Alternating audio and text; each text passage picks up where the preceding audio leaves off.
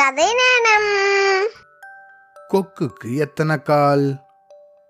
பண்ணையார் பத்மநாபன் அன்னைக்கு வேட்டைக்கு போயிட்டு திரும்பி வந்தாராம் அவரோட கையில கொக்கு ஒன்று இருந்துச்சான் தன் கையில இருந்த கொக்க சமையல்காரன் கிட்ட நீட்டினாராம் இன்னைக்கு ராத்திரி சாப்பாட்டுக்கு இதை அருமையா சமைச்சு வை.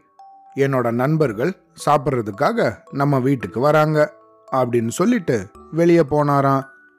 சமையல்காரன் அந்த கொக்கை உரிச்சு மசாலா போட்டு நல்லா குழம்பு வச்சானா. கறிக்குழம்போட வாசனை அவனோட மூக்கை நல்லா தொலைச்சுதான். ஆசையை அடக்க முடியாத அவன் கொக்கோட ஒரு காலை எடுத்து சாப்பிட்டுட்டானா. முதலாளி எப்படியும் கேட்க மாட்டார். கேட்டா சமாளிச்சுக்கலாம் அப்படின்னு நினைச்சானா அவன். அப்படியே பொழுது சாஞ்சு சாப்பாட்டு நேரமும் வந்துச்சான். முதலாளியும் அவரோட நண்பர்களும் சாப்பிட உக்காந்தாங்களாம். கறிக்குழம்பு அவங்களுக்கு பரிமாறப்பட்டதான் நல்லா ருசிச்சு எல்லாரும் சாப்பிட்டு இருந்தாங்களாம். கொக்கோட ஒரு காலை சுவைச்சு சாப்பிட்ட அந்த முதலாளி அடடா ரொம்ப நல்லா செஞ்சிருக்கியே ரொம்ப நல்லா இருக்கே போய் இன்னொரு காலையும் எடுத்துட்டு வா அப்படின்னு கேட்டாராம். தகைச்சு நின்ன சமையல்காரனுக்கு என்ன செய்யறதுன்னே புரியலையா கொக்குக்கு ஒரு கால் தான் முதலாளி எப்படி இன்னொரு காலை கொண்டு வர முடியும் அப்படின்னு பதில் கேட்டானா நண்பர்கள் எதிரில் சமையல்காரன் கூட வாதிட விரும்பாத முதலாளி.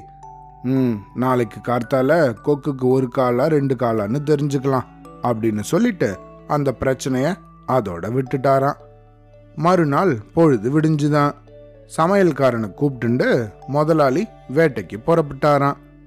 போற வழியில வயல்வெளியில ஏராளமான கொக்குகள் இருந்துதான். கொக்குக்கு ஒரு காலா ரெண்டு காலா அங்க பார்த்து இப்போ சொல் அப்படின்னு கேட்டாராம் முதலாளி. ஐயா அதோ பாருங்க எல்லா கொக்குகளும் ஒரே காலில் தான் நின்றுருக்கு அதனால கொக்குக்கு ஒரு கால் தான் முதலாளி அப்படின்னு சொன்னானா சமையல்காரன். உடனே முதலாளி கொக்கு கூட்டத்தை பார்த்து சு அப்படின்னு கூச்சல் போட்டு அந்த கொக்கை விரட்டினாராம். ஒரு காலில் நின்றுட்டு இருந்த கொக்குங்க எல்லாம் தன்னோட ரெண்டு காலையும் தரையில ஊனி எழுந்தபடி கொஞ்ச தூரம் தாவி அப்புறம் பறக்க ஆரம்பிச்சுதான் இப்போ என்ன சொல்ற? கொக்குக்கு ஒரு காலா ரெண்டு காலா? அப்படின்னு திருப்பியும் கேட்டாராம் பண்ணையார். ஐயா நீங்க சாப்பிடும் போதும் இதே மாதிரி சு அப்படின்னு சத்தம் போட்டிருந்தா அந்த கொக்குக்கு இன்னொரு கால் வந்திருக்குமே அப்படின்னு சாமர்த்தியமா பதில் சொன்னானா அந்த சமையல்காரன். அவனோட கெட்டிக்காரத்தனமான பேச்சை கேட்டு மகிழ்ந்த அந்த முதலாளி இனிமே இப்படி நடந்துக்காத. பொய் சொல்றது ஏமாத்துறது எனக்கு பிடிக்காத குணம்.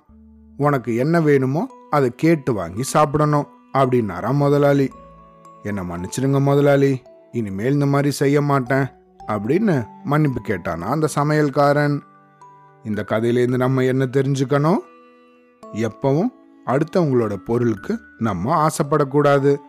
ஏதாவது பொருள் வேணும்னா அவங்க கிட்ட கேட்டு அதை வாங்கி பார்த்துட்டு திருப்பியும் அவங்க கிட்டேயே கொடுத்துடணும். சரியா? அவ்வளோதான்.